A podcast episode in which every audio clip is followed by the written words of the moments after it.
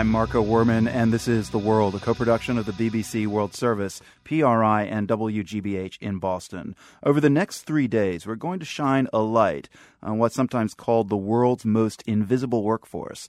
These are domestic workers, nannies, house cleaners, caregivers. An estimated 2 million people do this work in the U.S. Most are women, and many are immigrants. As part of our global nation coverage, the world's Monica Campbell starts our series with the story of a live in caregiver from Fiji, her elderly employer, and a documentary highlighting these intimate partnerships. My name is Florence Trotter. I had an accident. I fell. The accident changed Trotter's life. Trotter, who's in her 80s, has no family nearby. She needed someone to move in and care for her immediately but nobody she hired clicked. Oh, very unsuccessful until I found Josie. Josie Garish, a caregiver from Fiji.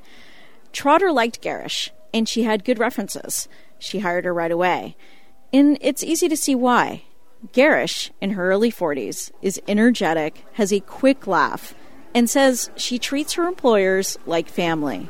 I take care of her, get her meals, get her up in the morning, and drive her to the doctors, do everything. Hi, Florence. Everything. I mean, whatever I have to do, Josie says. I met Trotter and Garish in Sebastopol, California, north of San Francisco. They'd ventured out to see a short documentary about Garish.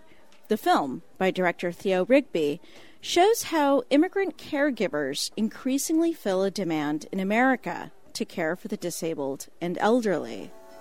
In America, they have a lot of money, pay someone else to take care of the elder.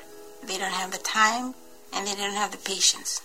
The film shows Garish cooking and shopping for a previous employer, an ailing Japanese woman. She feeds her, turns her over so she won't get bed sores.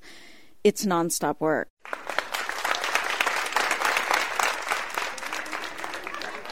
After the film, Florence Trotter says she realizes how little she knew about Garish's life, how she missed Fiji, and how she's in the U.S. without legal authorization. This is a shock to me because I just didn't know.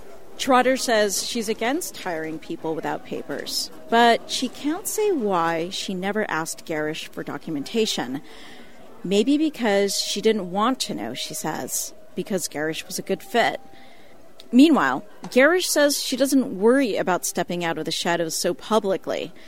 She tells Trotter how she's hoping immigration reform might grant her legal status.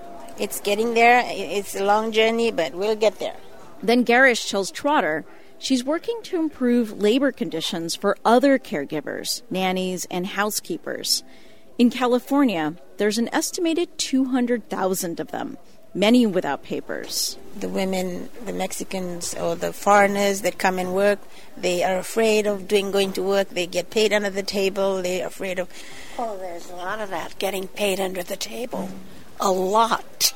Yes, well, that's the only kind of work that we can do. We would like to do other stuff, but that's we're stuck with that. Garish says she's felt mistreated by other employers. You know, you're like a slave. You do this, do that, do this, do that. I said, wait a minute, I only have two hands. I'll have to get this. But they want you right, right there, right there, right there. Otherwise, I'll kick you out. But you have to do it because otherwise, what else can you do? You need to survive. Garish is working with labor advocate Maureen Pertil, who organizes immigrant women at the Graton Day Labor Center nearby. Pertil remembers Garish's reaction when she told her that, among other demands like overtime and vacation, they'd push for workers to get uninterrupted sleep. She burst into laughter, in this uncomfortable laughter, like, oh, I would love that. That would be amazing. I've never had the right to sleep five hours in a row or eight hours in a row because caregiving requires sometimes, you know, care every two hours if you're caring for elderly people. It's the case with Garish, who wakes up with Florence Trotter at 4 or 5 a.m. daily. Oh, my goodness gracious. You need domestic help. I don't know what I would do without without Josie. I couldn't survive. Trotter hopes that Garish will legalize her status in the U.S. soon. She understands now that deportation is a constant worry for her caretaker. Every day you live in fear, just looking behind your shoulders every day. The question now is whether new legislation would let both women rest a little easier. For the world, I'm Monica Campbell, Sebastopol, California.